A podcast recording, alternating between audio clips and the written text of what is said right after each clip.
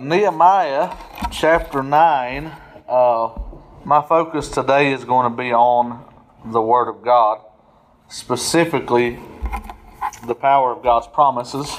And uh, there's a little phrase right here I want you to notice with me, chapter 9, verse 23. Their children also multipliest thou as the stars of heaven, and broughtest them into the land concerning which thou hast promised to their fathers, that they should go in to possess it. Of course, this is talking about the, God's promise to Abraham that he would give him the land, him and his seed after him, the land of Canaan to dwell in. And y'all know the history behind all of that what God did. Uh, and I just love this phrase, concerning which thou hast promised.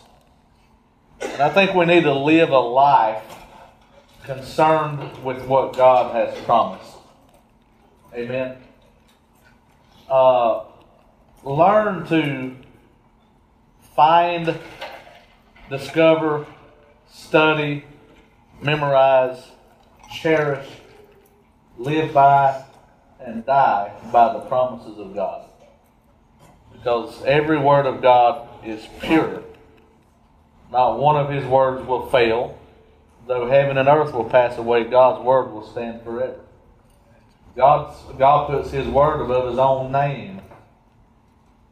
There was no greater to swear by, so he swore by his own name. He said, There ain't nobody else any more trustworthy than me, so I'll just swear by my. I mean, he's, he's in a class all by himself. Amen. So let me read you my thought on this concerning that which thou hast promised. God's word is always good. Whatever he speaks comes to pass. He cannot lie. And this is why we simply cannot ignore his word. Because his word is law. That is, his word goes. Period.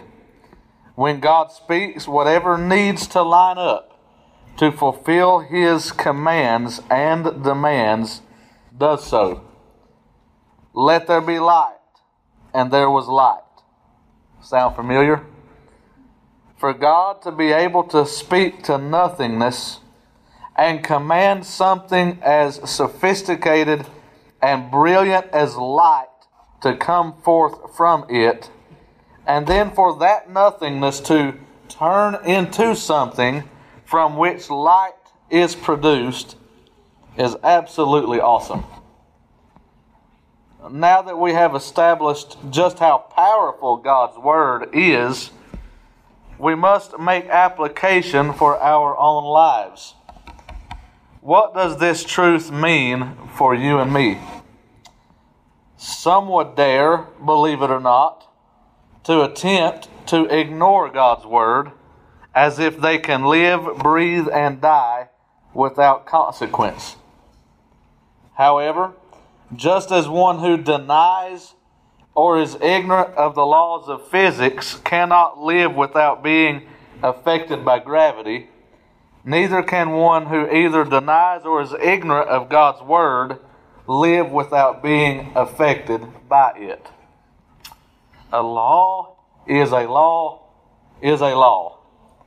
Think of how dreaded the consequences would be, for example, if NASA designed and built the next rocket without any consideration for the laws of physics. It would be disastrous. Even the slightest miscalculation of weighing in the laws of physics would reveal the flaws of the design, for the laws themselves would remind the designers of the rocket that they miscalculated and must pay the dreaded price for doing so. When I was a child, I thought it would be a great idea to jump off my dad's small tool shed. I had it all planned out. I had an old couch cushion on the ground beneath. Looked soft to me, except there was one slight problem. Gravity quickly informed me that I slightly miscalculated the impact that it would have upon landing. Needless to say, I barely noticed any cushioning beneath my feet at all when I hit the ground. In fact, to make matters worse, when I landed, I bit my tongue. Uh, the lesson learned, any law God sets in place needs to be calculated for. Best to do so before the landing. Amen. And so this is just a reminder, even the natural laws were created to remind us of the need to take into calculation God's laws and God's expectations of us. And uh, you may make your choices, but you cannot avert the consequences. Amen. And so pay attention to what God said, and you will do well. Ignore what God said, the landing's going to be rough. Amen.